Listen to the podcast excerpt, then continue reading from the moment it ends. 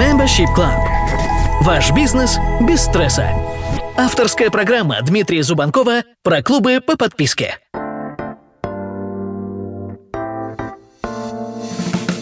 Привет, друзья, на связи Дмитрий Зубанков и мой подкаст про клубы по подписке. Итак, поехали. Сегодня поговорим о том, а какие типы запуска вашего клуба бывают. Да, возможно, у вас уже все готово, у вас есть контент, есть аудитория, есть понимание, какой клуб вы хотите, и теперь вы задумываетесь о запуске. Возможно, вы представили себе день, когда вы наконец-то открыли двери своего клуба, а перед этими дверьми стоит томящаяся в ожидании толпа будущих подписчиков ваших фанатов, и это круто, но тем не менее подобное большое открытие не единственная опция, чтобы запустить свой клуб. А я хотел бы с вами разобрать 6 типов запуска, которые в принципе вообще бывают, которые вы можете применять в различное время а, подготовки и запуска вашего клуба. Итак, Первое – это традиционный запуск. Вы наверняка знакомы с этим подходом. Да, вы открываете двери совершенно нового клуба, нового продукта, впервые представляете его широкой аудитории. Но этот подход предполагает, что до этого фактического запуска вы уже проделали огромную работу. Подготовили свой клуб э, с технической точки зрения, загрузили туда контент, собрали аудиторию в лист ожидания. Одним словом, приложили к этому самому моменту большие усилия, чтобы создать необходимый ажиотаж вокруг открытия. И только после этого дали возможность вашей аудитории вступить в клуб.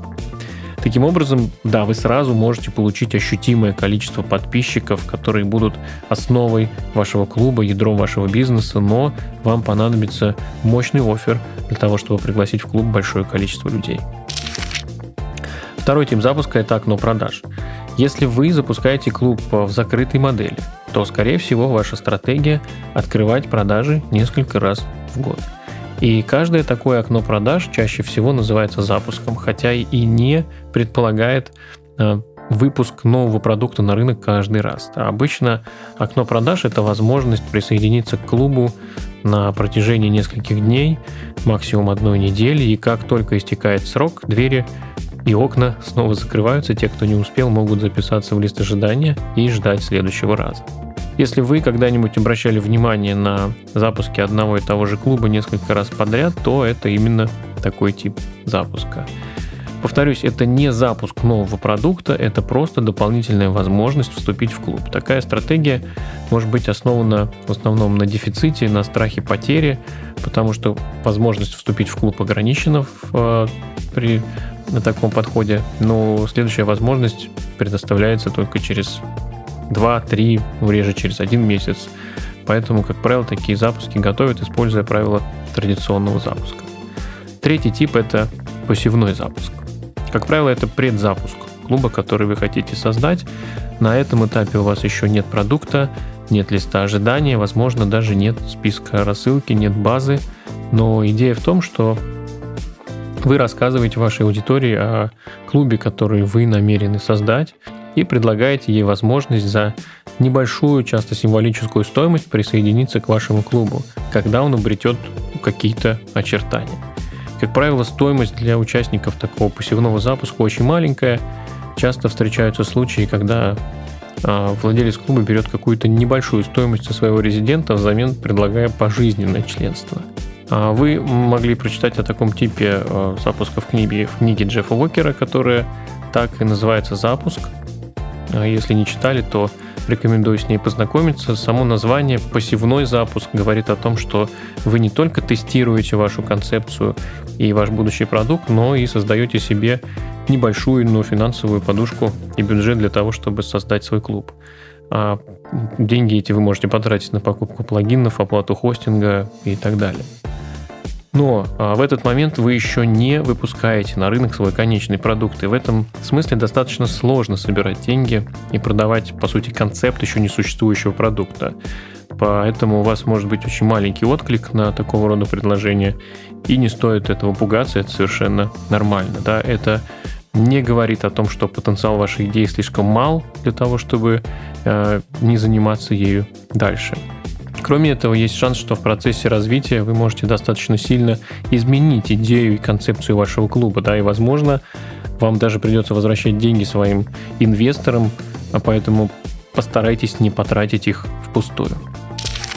Четвертый тип – это MVP запуск. А об этом типе запуска, возможно, а, вы уже слышали в предыдущих выпусках подкаста. Смысл в том, что вы выпускаете на рынок ваш минимальный жизнеспособный продукт для того, чтобы вы и ваша аудитория смогли понять вообще, в принципе, насколько идея вашего будущего клуба жизнеспособна. Это такая золотая серединка между полноценным запуском и пассивным запуском. А, мы также иногда называем это пилотным запуском. Да? То есть вы предлагаете облегченную модель, лайт-версию того, что вы планируете сделать, создать в будущем. Для подписчиков этот продукт, как правило, дешевле, чем основной, но в то же время он не такой полноценный, как ваш будущий клуб. Поэтому такая лайт-версия может привлечь достаточно большое количество людей на запуск. И совершенно точно это количество может быть больше, чем при пассивном запуске. Во время MVP запуска вам не стоит сильно увлекаться технической стороной вопроса, а не стоит стараться создать контент а, в живом режиме, чтобы не тратить много сил, много ресурсов для выпуска этого продукта. А, суть в том, чтобы как можно быстрее запустить и протестировать свою идею для того, чтобы в дальнейшем увереннее двигаться к созданию полноценной версии клуба. Пятое – это бета-запуск. Да. Как правило, владельцы клуба при таком запуске приглашают какой-то небольшой сегмент своей аудитории для того, чтобы протестировать сайт, платформу, клуб в целом перед полноценным запуском на широкую публику. Это прекрасный способ по как минимум двум причинам. Во-первых, вы можете таким образом выявить все возможные баги и сложности, неработающие ссылки и так далее – во-вторых, вы уже начинаете создавать ядро вашего сообщества, которое будет говорить о вашем продукте, создавать необходимый крутящий момент для того, чтобы будущие резиденты вливались в уже работающий живой клуб. Рассматривая таких потенциальных э, участников э, бета-запуска или участников такого тестового запуска, вы можете выбрать их из числа лояльных клиентов, э, из числа людей, которые у вас уже что-то покупали. А, из тех, кто давно с вами, или из тех, кто уже давно записался в лист ожидания, потому что эти люди будут первыми, кто попадет в ваше сообщество, да, и вам стоит серьезно подойти к выбору этих людей. Ну и еще один момент – на который я хотел бы обратить внимание, а, не стоит здесь ждать от бета-запусков каких-то серьезных финансовых поступлений. Да, как правило, стоимость для членов такого запуска устанавливается на самом минимальном уровне и сохраняется за ними до тех пор, пока они не решат отменить подписку. Более того, вы можете пойти даже дальше и предложить вашим участникам вознаграждения в виде пожизненного членства в вашем клубе за их такое участие в тестовом или в бета-запуске. Одним словом, а, бета-запуск должен быть полностью сфокусирован на тестировании вашего продукта, на тестировании всех его аспектов, а, на нюансах для того, чтобы в будущем ваш полноценный запуск прошел гладко. Мягкий запуск – еще одна опция, да, этот формат идеально подойдет тем, кто впервые запускает клуб и не готов делать это сразу на полную all-in. Возможно, у вас не хватает уверенности в том, что вы сможете э, справиться с клубом в одиночку. А, возможно, вы не уверены, что вам в принципе подойдет этот формат, и вы будете получать удовольствие.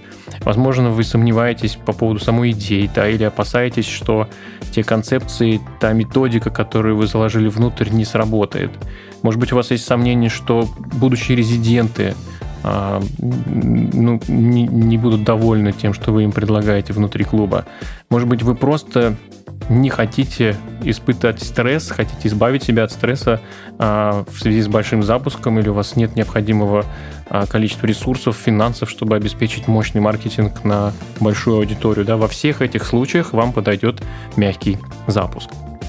А в этом случае вам Нужно просто открыть свой клуб, используя возможности для привлечения аудитории через свои социальные сети, через свою существующую базу. И после того, как вы достигнете определенного количества резидентов в клубе, вам стоит остановить набор. Таким образом, вы набираете 50, а, максимум 100 человек и закрываете доступ для того, чтобы а, у вас была возможность спокойно с ними работать, собирать обратную связь, а, почувствовать себя полноценным владельцем клуба, прислушаться к своим ощущениям, в конце концов, да, это отличный способ а, попробовать запуск на вкус и при этом не собрать все возможные шишки. В заключение хочу сказать, что вы можете смешивать, тестировать разные стратегии, пробовать разные виды запуска неважно, какой способ вы выберете для своего клуба, просто помните, что они не исключают друг друга. А надеюсь, что вы сможете максимально легко и осознанно подойти к запуску клуба. Ну а если вам понадобится помощь с созданием, запуском или развитием своего клуба, приходите к нам в My Membership Club. Там у нас есть ответы на все ваши вопросы. До встречи в следующих выпусках и stay tuned. My Membership Club. Ваш бизнес без стресса. Авторская программа Дмитрия Зубанкова про клубы по подписке.